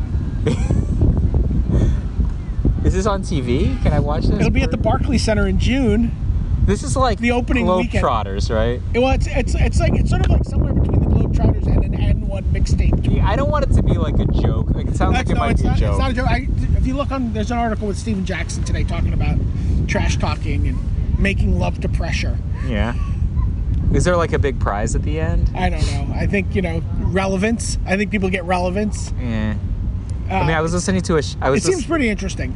I was listening to a a Shaq interview this week, and it was it was one of these things about like they asked Shaq because he was you know ex teammates with LeBron. Yeah, yeah. You know, like if if LeBron wins the title this year, does this change your position on on you know LeBron's level of grace? No. I give all the deference to the old players. Am I, Did you- am I the best center? Yeah, but I wouldn't say that. Kareem. Oh, Kenyon Martin's in the league. Kmart. Chauncey Billups. Chauncey Billups is a great player. Jason Williams, White Chocolate. Is that the one with all the? Is that the Jason Williams with all the tattoos? Yeah, he was on the he was on the Kings. Richard Lewis. And then back to Kenyon Martin. I Richard, guess that's it. Richard Lewis broke my heart in 2009. He landed that three. Week one at the Barclay Center, June 25th. I'm thinking about going. Yeah. How many star tickets? Is it on Friday? I might go. Sounds awesome. I mean, like, I'm not like a big drinker. Like, I feel like I wouldn't have any fun if I were like sober and straight. Like, I think you do have to. I mean, tickets are $27. Oh. Okay. I think we might have a winner. All right. I think. I, what what day of the week is that? Uh, I think it's a Friday. Yeah. I think I think we might have a winner on this. Twenty dollars. I mean, I don't know how good the seats are, but Who cares? Yeah. Are the seats so good that if you had like a picture of of old Milwaukee, you wouldn't be able to have a good time? I so guess- here, here, here are the teams. yeah. Three's Company, which player coach Allen Iverson, Yeah. with uh, DeMar Johnson, Andre Owens, Mike Sweetney. I don't know any of these guys. You don't know Mike Sweetney? No. He was he was a poor man's Eddie Curry. uh, also a Nick. Um, then there's the Tri-State, which is Jermaine O'Neal, Bonzi Wells, Xavier Silas, Bonesy Wells. Bonesy. Bonesy. I always said Bonzi. Uh, Lee Nyland and Mike James, the Ghost Ballers. This is the team I. So we did a you know we did a uh, big three draft similar to what we did for the NBA. Did I come in last in the NBA? I think draft? you did, yeah. But when my team wins the title, Yeah. does that? Does no, that- no, It no, doesn't fix no. it.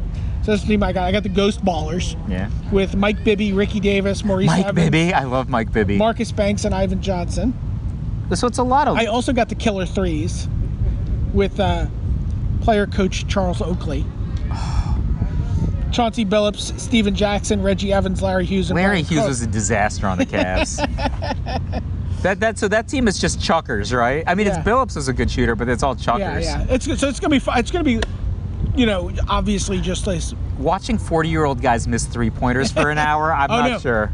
missed four pointers because you know everyone is just gonna J.R. Smith this In the league up. immortal words of J.R. Smith, 0 for 19 is worse than 0 for 50 because it means you stopped shooting. I love J.R. so much. Ah. I know you do.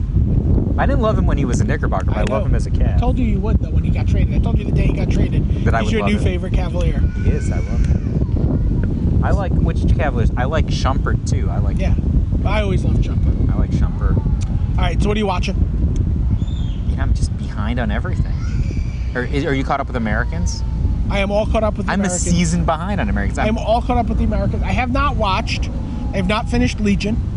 same. I have not watched Fargo. barely started Legion I have or not Fargo. watched American Gods. barely started that one. Um, So what I have hap- not watched Handmaiden's Tale. Uh, my wife keeps telling me to watch that one. I know I'm dying to watch. It's supposed to be great. All right, these are what this is what I'm watching. I'm I all caught have up. watched The Flash, Arrow.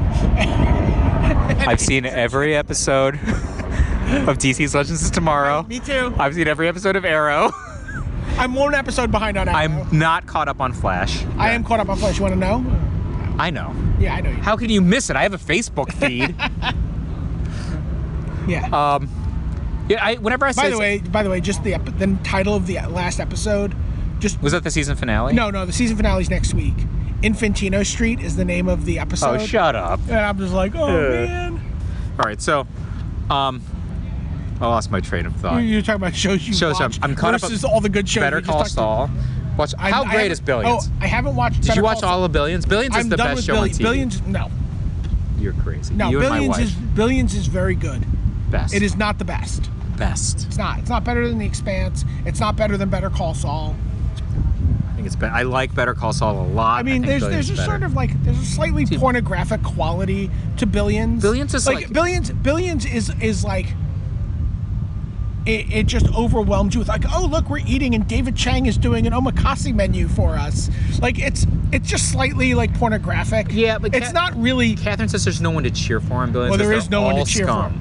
I, I kind of cheer for Maggie Seth. Why she's also scum. She's not. She's double dealing and breaking the law. She's yeah. She's not. She a good insider person. traded. Nobody's a good person. She insider traded against her husband, and she's double dealing, right? Yeah. She's like dishonest to her husband, and she's dishonest to Axe, which puts her in a really weird situation. Like I don't care that she Yeah. slept with that guy or whatever, right? Like that's obviously within the confines of you know whatever they're allowed to do or whatever. But like, well, I guess in her mind anyway, Yeah. right? Um, By the way, that guy, the, the guy who played the guy she slept with, Yeah. is like, I, I don't even know how to describe, but he's like this actor who's just been given multiple. do you remember Lone Star? Lone Star, was yeah. the best show for two episodes? for two episodes. It was the best show. What the hell? With John, that guy, that guy the just show keeps was getting so stuff. good. It's like I keep waiting. He so is, I- he was I like thought the gonna- closeted gay guy on Mad Men too. I thought he, right. I thought he was gonna have a bigger role on this on this show. Maybe next season. mean- maybe they're setting him up. well, she was the only non-hairless girl that he had he had nailed. I like how they specified that, right? Like he likes the hair. He likes some Yeah, hairless. like I I, I, I like billions. Who doesn't though? I like billions, but I feel like it tries to just it, it maybe glam. It's it's a little too slick in terms I've- of the portrait of that life. I can't justify what Axe did to Ice Juice other than the Rhodes boys had it coming, right? That's the thing. Yeah, like, yeah, yeah. Like they had it coming, which makes it like so. I'm like, I'll cheer for for bad behavior on that. Like if the Rhodes boys weren't involved, I don't think Ice would have done that. Uh, Axe would have done that. That's the thing, Sure. right? So he's not. ju- He's like, there's just a very fine line between billions and suits. yeah. So like I think Axe very clearly like doesn't need to make a hundred million dollars. He's just like Yeah. all the time they're like, yeah, we'll make a hundred million dollars, but it's not really worth it to us. You know, so like he doesn't need to make a hundred million dollars. Yeah. He just made this hundred million dollars because he could screw the Rhodes boys, which is I think that's just super great in character, Sure. whatever. Obviously, he broke the law to do so. Yeah, yeah. Or I don't know. It's like I think I, it's, like, I, li- I, I love the show. I love the performances. are you? I but just is feel like it it falls illegal a for me? Is it illegal for me to just take if I'm just want to walk down the street and then like take milk and magnesia or whatever that makes oh not milk and magnesia like something that makes me barf right? Yeah. I'm allowed to do that, right? I guess so. I don't know. You know. But what did they do that was illegal? well, they put infectious. Yeah, prove that. But all well, the they other have proof of it. no, they have They- proof of the people drinking the milk and magnesia or whatever. I keep saying mo- whatever it is, Yeah. Mi- syrup of Ipecac Ip- Ipecac or whatever, outside the, the places. They could do that if they want. Like, I can in, I can ingest any kind of like non-illegal substances that make me sick, Sure, sure, sure, sure. right? Like, if I wanted to drink, you know, a liter of water that had two scoops of salt in it, I would have really bad results inside of 20 minutes. Okay, that's not illegal, right? Mike, Yeah. it's okay. You can you can sort of like rosy colored glasses the show. That's fine. Oh no no no no! I can't, I can't really justify what Axe did in this Yeah. case, but for most of the other stuff, like I feel like if you, you you can take the position that like no one should be as rich as Axe, right? That like a world where it's possible for somebody to be rich as Axe is not a virtuous world. Okay, I think that that's a position you can take. You can like that's just what I believe, right? And I'm not going to tell you you can't believe that thing, but if you're willing to live in the world where you know I live that apparently this this world takes place where there are people who have this profile Axe is just doing his job for the most part right if you if you if you just step away from the he definitely did something wrong with the with the ISIS Yeah. thing but most of the other stuff he's just doing his thing and the Rhodes boys are just like oh we want to get him Well, I so mean- they're just fabricating Sure, stuff they're- left and they're right to try to obviously- get him they're and like obviously just as bad. they're worse because they have the public trust the thing is Chuck Rhodes is in his position Well, because he Axe has also has public trust. but- Wait, Axe is a Axe is a he's a scavenger. He's a vulture. Okay? Like he there's nothing virtuous about what Axe does. He makes money, which, you know, if you but he doesn't do it in a good way. He's not building iPhones. He's not building bridges. Sure. Right? He's just a rich guy who knows how to he knows when to put his foot on the accelerator. Okay? I, you know who I love Taylor. I think Taylor's a great character. I'm glad they have Taylor on the show. I'm really sad she quit the pro tour, or they quit the pro They. tour. They, yeah, yeah, no, I really, they quit the pro tour. It seems seems like a, a magic player profile there, right? Taylor quit But the Ta- Rhodes. I'm saying Taylor just seems like they have a magic player profile, right? That sort of focus and that ability to Oh, just yeah. be even. And, I mean, Taylor. I've totally read. I'm really glad that they have Taylor as a character because, like, I think Taylor is like is relatable in a way that a lot of other. I mean, like, I don't know if, if gender fluid is the right word. Like, uh, like a lot of like not easy to box characters. I think they did a great job of making Taylor accessible. Yeah. Like I told, like I unreservedly want to cheer for Taylor, and I don't care what gender they are, and I don't like none of it. Does Yeah. none of it matters. Taylor is such a virtuous character, in my opinion, in terms of their ability, in terms of their intelligence, in terms of their like so many, in my opinion. You don't see Brian rolling his eyes, like Yeah. the things that make Taylor go, like the things that you would I mean, Taylor's already just been corrupted. but why is it o- why is it okay for a magic player to use these kind of skills, but not for Taylor? Taylor hasn't been corrupt. She hasn't. She I I, I, I I've slipped also. They haven't done anything illegal. Uh, yeah, I don't have. I've, I've, They were standing in the same room as Axe. Is that an illegal thing? eh, probably. I mean, they, they've engaged in conspiracy. No, they haven't. Uh, Taylor did And- valuation well- on this on on like the land or whatever. I'm not even clear what's wrong with that. It seems very clear to me the Rhodes boys were in the wrong there Sure. legally, right? Oh, sure, but what- but it, well, without getting into too spoilery, stuff in the last episode is definitely engaging in conspiracy to obstruct justice. No, how? Taylor they know what's going on. created a cont- no axe had not been arrested yet taylor uh, axe said make a make a fallback plan in case this happens that is a legitimate thing for axe to do right sure. okay taylor has no knowledge and i actually think it's probably a thing that firms like this would do as a matter of course right to have a fallback plan right Sure. and axe just asked taylor to do this thing and to make recommendations I'm just saying Taylor's not on the side of the angels. i think i, well, I think axe is the good guys if I- Axe is not the good if I can guy. pick Axe or Rhodes, I think Axe is the good guys. Axe is just doing what Axe does. Rhodes is betraying the public. That's and is disgusting. Like, he's- Rhodes is a disgusting character, horrible person. Axe is just like if you think that So, so I mean, I think greed the in premise the of abstract so the or like premise of the- money in the abstract is bad, So the then yeah. premise then of Axe- the show is that I think Rhodes is a disgusting person who works the forces of good, and Axe is generally a good, like certainly in terms of how he treats his wife and how he raises his family. he's very virtuous from that yeah, perspective. very virtuous from that perspective. It's like a David Gemmell villain. yeah, uh, but he's he's just you know So this is the way I look a at it. garbage human being. I think that Axe is just so I think Axe is just an animal, okay? Axe has certain impetuses, certain incentives, and just acts the way that an animal would if you put those incentives in front of Axe. And if you expect Axe to do anything else, then you're not looking at the thing correctly. You're just looking at your own opinions, right? Axe is just an animal. And, li- and if you put something in front of it, if you put food in front of the animal, the animal will eat, okay? That's what Axe I is. look I look forward to your fan fiction of Heisenberg, Don Draper, Hold on. and Axe So- so- conquering the world. So that that's Axe. Rhodes is a power hungry, disgusting parasite, okay? Rhodes is in a position where he wants to accumulate power. And his best way of accumulating power is by nailing high profile nailing high profile marks, right? Like who are just rich guys. So whatever he did to Baga- Bagazian or whatever, like I I guess that guy didn't even do anything illegal. He was talking about doing something illegal, but then you know, he he got a Hummer from the wrong woman and then set up a compromising thing at dinner, right? They didn't do anything illegal. He said he was going to, Right. Which is fine. He probably would have done that illegal thing, but they got him close enough, right? But Axe has never done anything that that would give them probable reason to go after Axe. Rhodes just picked Axe as the guy he wants to get because Axe is the most successful.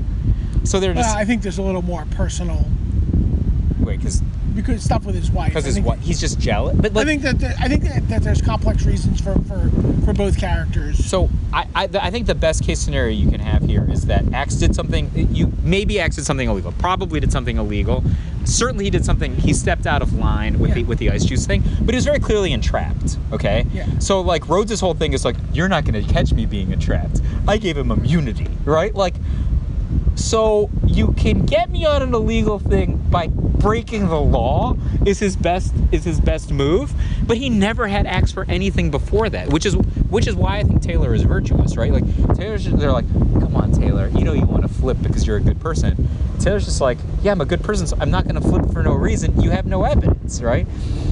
In in the United States, the prosecutor has to have evidence beyond a reasonable doubt in order to have a successful successful prosecution. This is portraying a, in my opinion, incredibly corrupt view of the prosecution, where they're just out in it for power. And they're just like, how, how many people whose names would be recognizable can we screw so that we can get to be governed? like, it, th- that's what I see here, right? Sure. like I, I I would be very happy to watch Law and Order Special Victims Unit where the where the prosecutors are going after actual bad people who've actually done something wrong, right? Like which is that's just not that's not the story that's being told in Billions. And you know, I I'd happy to happily cheer for Taylor. Happily cheer for Axe. X, X is a bad guy. He does bad things on a regular basis. He has a network of people feeding him illegal information. He takes. He's willing to let a town die when the ma- when the money doesn't matter to him. Okay, here's the thing. I think for, I I actually He's I, not. He's not. He is. He is. so here it, it is on the town a dying thing. mistake to make him out to be anything The virtuous. town. Okay, so if Axe doesn't invest, will the town just wither and die the same way? Yes. Axe just happens to be the guy holding the bag because of the Rhodes boys. If he doesn't do the thing that he chose to do, he actually screws people that he had an obligation to. I, I, I think that he. I mean, it, you know, it seems cows. I think he did the right thing given where he where he sits in the food chain. He's not doing this for himself. He's doing it to protect the investment of his investors. Uh, But again, this is all predicated on an illegal act. that the Rhodes is committed. No, going back to the town, What do you That's- think he did that was illegal? he had illegal information. It is not. It is The, not. the guy from the town, who literally works for the town, came up to him and said, "We're gonna get a casino deal, buy our debt." Did Axe You- ask for that It information? doesn't matter. He can. So he what can does he refuse do the now? information, or he cannot act. He on the can't- he information. can't refuse the He's information. received It's that just been informa- given to him. He invited the meeting. He knew he was going to receive illegal information. No, you knew he was gonna get pitched by something by a guy who makes pizzas for he him. knew, but he he knew. He knows that it's going to be something. It's disingenuous to pretend that he doesn't know I'm that he's going to be super- receiving first of all, insider I, information. I don't even know what insider information is. They're not trading stocks. He bought a town's debt, right? Like the SEC rules pertain to things like if I want to buy, let's say, let's for sake for sake of argument, I want to buy Apple stock or whatever, but I have a tip or something. I don't know what the, I That's don't know what the, different. I don't know what the trading rules are on bonds and stuff like that. But it's not. He bought the town's debt. This is like, well, it was all bonds though. uh, like. It's not like it's not like he just paid off their credit cards. He right? ba- they have bonds that Yeah, are coming. He due. basically paid off their credit cards, and he becomes their creditor instead of whoever Sure. their previous creditor was, which is why he can do stuff like steal their statue, right? But he's allowed to do that for whatever reasons he wants. I mean, did he have? ins- He, yes, that's the whole How about reason the that he. car- How about the car company? Also illegal information. I would that- just point out that one of his subsidiaries took those actions, not Axe. He gave the guy money, right? But that guy took the actions. Yeah, that's that's. I'm willing to look the other way at both of these. I, I'm not going to argue on the ice juice thing. I would be. wi- I would. You guys be just think willing- he- I would be willing to overlook the other way on someone like uh, Rhodes putting him away. So maybe that's just where our, our our different polls on these things. I'm pretty happy to have Rhodes break a few rules to uh, to get Really? that's to That's get a- thrown in thrown in jail. That's a dangerous, freaking authoritarian way of looking at the government for this country. I mean, we, I don't, I, the whole point of, like, I don't know, my idea of liberty in the United States is that we don't have a bunch of authoritarians breaking the rules because they feel like, I But we think do- I'm going to do this. But thing." I would I would argue that people like Axe are the authoritarians who break the rules and set the policy. But they're not, they're But they not are. us, they're not the government. They're just, he's they just are, an but animal. they are. They influence the government. They control the pol- They control politics. They, you know, it's we, we see that playing out right now every day on the news. So I mean, you know, that's that's, you know, we're gonna get further afield than the TV show. I think they're both bad guys. Hey, look, Catherine says there's no one to cheer for. Yeah. I think that you can cheer for Taylor for sure. I think everybody who works for Rhodes is a bag. they all know that he's doing bad. They ratted him out to the other DA guy. Right. And then, and then, like, and then they're going to, you know, is that at the same place we had Steve's bachelor party? Yeah. Yeah. Yeah. None of us ordered the lamb. I don't like lamb. But I didn't even realize mutton. I guess is Mutton. the mutton. is their I don't like sig- mutton or lamb. I've eaten there three times and I I like have never. their gotten steak is very good. it. We had steak. Get the steak. When have Keen's I- Chop House. Uh, When have I not ordered a ribeye in my life? I, I know multiple people who worked at Keen's when they were younger. yeah. Yeah. All right. So what what can we agree on that we like? The Expanse. I haven't watched. It's it's off of everything I can watch. I can't even. Could I buy it? Somewhere? Probably can buy it on Amazon. Why should I buy it? It's going to be free in five minutes. Probably. Just like I didn't buy the Americans last season. Yeah, the expanse, the expanse is great. Uh, Better Call Saul. We can agree on Better Call Saul. I'm caught up on Better Call. I haven't watched this season yet. I have to I have to catch up on this season. this is the weakest here's season the by thing. far, but it's still good. really? By far. Okay. Because so I, I'm like, Like I like, like you see like Zach Hill or whatever raving about it every episode. It's, it's- uh, first of all, don't get me wrong. I really like the show. Okay, I'm not saying I don't like the show. The last, the first two seasons were you're saying things like, hey, maybe, maybe they'll think of Breaking Bad as the as the not as good prequel to this I'm show. saying that the first two seasons of Better Call Saul Yeah. are better than the first two seasons of Breaking Bad. Not close. oh my god, this is a tough thing. I think like I, Breaking Bad doesn't get great until season three. I think it's season three of the second to last episode, which is like I think it's half measures, which is the episode where Mike gives the speech about half measures, and then they send an assassin to kill, to kill what's his name, and then Yeah. it's like a race against time at the end. Yeah. I think it's the best single hour of dramatic television I've ever seen. It's great, but that's that is season three. yeah, I think it's season. It might be season four, but Yeah. I think it's season three. Um, I, I don't know. Those first eight episodes of Breaking Bad are unbelievably good. Uh, I feel like I am going to think they're drop on- everything else I'm doing and then just binge Breaking Bad. I think they're okay. I think they're good. I, I think they're they they they're a little they're a little. I, I find them to be a little sluggish. Not me. Yeah. I also think the show didn't really know what it was doing in terms of Yeah. comedy versus not comedy.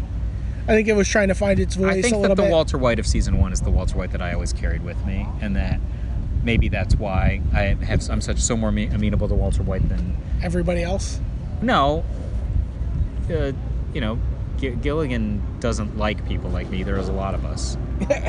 you know, uh, he says that people who think the way that I think he are disgusting to him. but he's the one who made the character, right? Right. But you can make characters that are not good without wanting people to idolize But he's them. making a Gemmel villain, right? Like a Gemmel. The whole point of Gemmel villains is that they're not one-dimensional, Sure. right? Like, so if you make a guy who has a bunch of things that you would like about him, What do you you can't what be do you- what surprised exactly when they do like you, about what, what do him. you like about him? I think his core motivations were, were good. They- the they- actions he took he later. threw his core motivations away almost immediately. He Not betray- immediately. He betrays his core motivations By season almost three. imme- no, almost immediately by lying to his wife. He's I I, I find him in to his be spot, you would have liked I find him to be a sp- I find him to be a loathsome character. I find him to be completely loathsome. really Yeah, from the beginning. from the beginning. I mean, it doesn't mean I'm not going to watch the show, but I never cheered for him. Really? Yeah. I cheered for. I, the show is constructed that you cheer for him constantly. I- I- What- you I can never- cheer for him and then recognize he's the bad guy. He he comes out and says he's the bad guy. Sure, I en- I can enjoy it. I mean, the other thing is, it's one of these situations like it's you know, it's a kind of a Gail Simone Secret Six kind of thing, where you're like, there's these are the bad guys, and there are worse guys than these Sure. guys, right? That's the thing. Like, Yeah. so you're you find yourself cheering for Bane and Dead Deadshot because there's people way worse than Bane and Deadshot in this story. You know, I haven't read it. good. Yeah. Uh, the, the final arc of when she had it was she says was her favorite thing she ever did. It's it's, um, I think like Bane gets tired of like being cons- like they're like because they're almost superheroes at this point. You're like because like the audience is cheering for them, and Bane just wakes up one day and he's just like, we're not good guys. And then, and he's just like because people always forget they look at Bane like he's like this big thuggish luchador, right? And um, so they don't realize that Bane is a genius, right? Like that's part of his character. He figured out who Bruce Wayne was and all this. And he's just like, we're not good guys, and I'm gonna lead us not good guys. And they're like, well, what do you mean, boss? And at this point, Bane had not used the, you know the venom for like for a long time. He's just like, I'm just gonna be strong and I'm gonna rely on my fighting skills. She's just like, I think I'm gonna rope in the venom and I'm gonna remind everyone we're not good guys. And they're like, well, what do you mean? It's like, I'm going to kill all of Batman's children.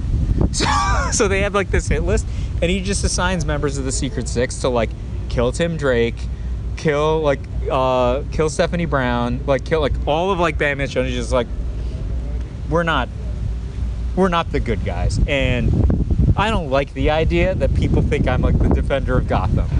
And you're just like, whoa this is like super in character for him and you know so anyway they're like i guess like uh because bane knows who bruce wayne is or whatever but like i think he needs to get some sort of intel so i guess they like they capture the penguin and beat up the penguin and then the penguin flips on them and like in the climactic scene you just like look out the window and it's every member of every justice league led by nightwing and then there's these six basically not powered villains in a room. This is like like the toughest guy in the room is like Mad Hatter or something, and there's like like and you can see like it's Supergirl and another Superman level character flying over this warehouse. And Tim Drake is just like on a loudspeaker, is just like, You guys are all dead. like like if there's one thing you don't do, it's threaten Batman's kids, right? And then they're like, and that's like the climactic scene, and and like just Bane looks at the other ones and is like, go down fighting, and it's like the last scene, and they just go out to, it's like forty Superman level people outside of a warehouse against like six dudes with cat costumes and pistols, right? Like they like went over the top. hats. Like they went over the top. Like like Dick is like we weren't like Bruce wasn't messing, right? Like. this is, this is like a hundred atom bombs against you. And I mean, I don't know if I spoiled it, but like, it's just this. If so, if you're cheering for the Secret Six, like, let's look at it from the opposite side. You're just Yeah. like, this is like the end of the Wild Bunch or something. You know, when they're just like, all right, I guess we just go fight the army. You know? Yeah, I, I mean, I'm I, I'm perfectly capable of watching a show and embracing the villain, but also just understanding, like, no, I don't I don't want to impose some sort of virtuosity on them. I mean, I don't know. I, I think like when you look at if you just look at Secret Six is the thing I'm thinking. Half that comic was just like, you know, exploring Vandal Savage's daughter's lesbian relationships. Right? She's just like, what does it mean to be the daughter of a supervillain and gay? Right? In your personal life, when not knocking over banks. Right? Like that's and you're like you know like how do you date you know like that's a really interesting story someone could tell right Sure. and so you You, can tell interesting. I'm just saying. So you could just see you that can they're still humans, tell interesting you know? stories. You can still humanize people. I'm still interested in what makes people make the choices they make. I'm just saying I don't also then need to impose some heroic narrative on them. I, I don't know like did, do you think i imposed a heroic narrative on don draper Yes, you said he was your idol. yeah he's the greatest Yeah. but i'm lawful evil but you know it's like ah, it- it's again it's it's it's the idea of, of what people are willing to do and what they're not willing to do and don draper was always willing to do stuff that was going to be beyond what a good person would be willing to do yeah i don't i don't know like i looked at him in the lens of his job not in the lens of you know like what's necessary. Like, uh, how- how- what, what But what's more important to you, how you do your, how effective you are in your job, or how you treat the people you care I about? think it depends what your job is, right? So, what do you think about Nope. Jack Jack Bauer? I think he's a cartoon character.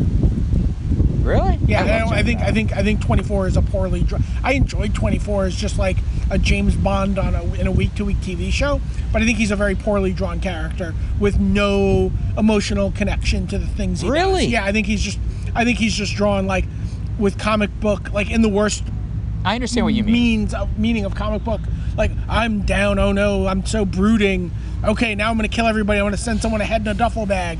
You know, it's cool stuff, and it's, but it's really like broad stroke. I don't think he's a real character at all.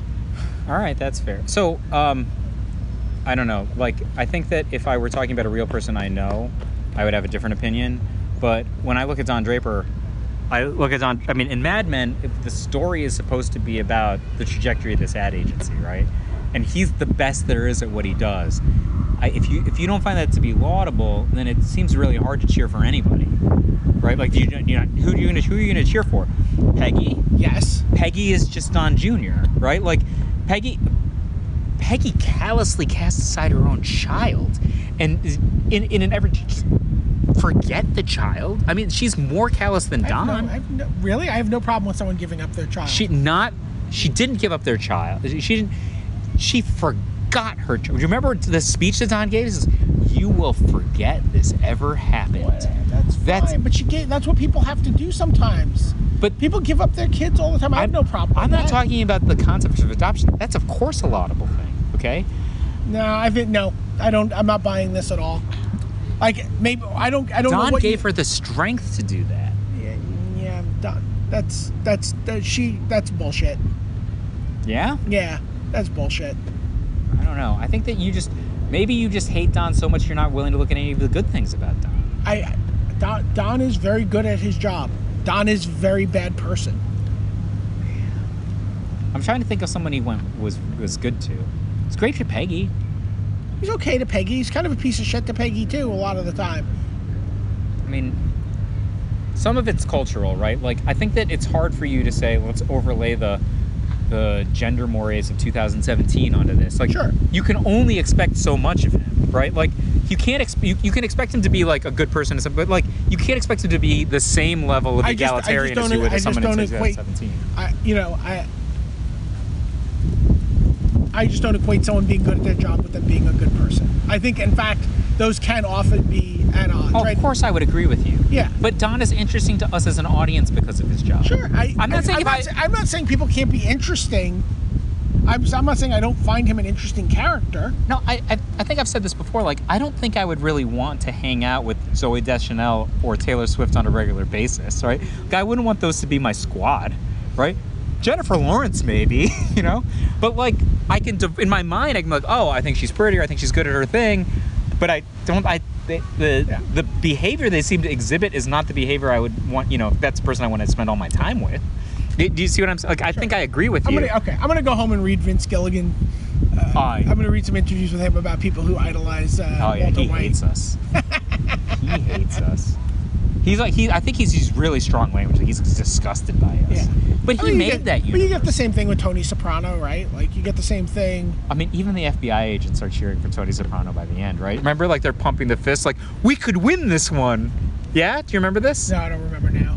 So what? Yeah, like there's like rival FBI because like the because the FBI engineers the gang war, right? Right, yeah. But then like he's listening in to like the Soprano gangs, like, and he like looks at the other one, he pops up, and says, "We could win this one." And the other guy's like looking, and he's just like, "What are you talking about? This is a gang war." He's like, "Yeah," because you know they're so deep with the Sopranos, just like we are as an audience. Sure. that They, you know, take their their successes or trials on. I mean, but then when you see what the Sopranos do to Adriana, that's Yeah. Like, You watch she was do you watch- family. Do you watch BoJack Horseman? uh, I've seen like one episode. It's a pretty funny episode where one of the characters is dating the her, a girl whose father edits The Sopranos. Yeah. And he has to escape out the bedroom window when her dad comes home. And he uses a reel of The Sopranos last episode to escape out the window. And it's like only copy, do not, you know. And he drops, and then the film snaps. and he looks, he's like, oh wow, Tony ends up with Dr. Melfi. Cool. he wanders off. Um, that was a good show. Maybe I'll binge that. But then I won't catch up on any of these. Yeah, no, I know. I just watched. uh, I watched. Those are good hotel shows for me. I watched all of Archer, la- the second to last season of Archer. Oh, I'm at Sopranos. yeah. Maybe I'll rewatch the first two seasons of Alias. After the second season, man. Yeah. you That's- didn't love Alias? I did, but I don't First think I don't episode think, of Alias I is love it. I unreal. love it, but I don't think it holds up as a show that you want to binge. Yeah. Like, I tried to binge Xena and Buffy, but I didn't get there. I mean, I'm, I didn't get that. Like, like those, I think those shows were groundbreaking when they were new. TV TV's just much better now. Yeah. There was some great Buffy. Yeah. I still, I don't know. I don't know where we're on this. Oh, is the Cavs game? That's the Cavs game starting in six minutes. Yeah. Goodbye, Canada. I'm Brian David Marshall. Uh, I'll see you in uh, Montreal. Oh, you're going to Canada. Yeah, I'm going to Canada. Goodbye.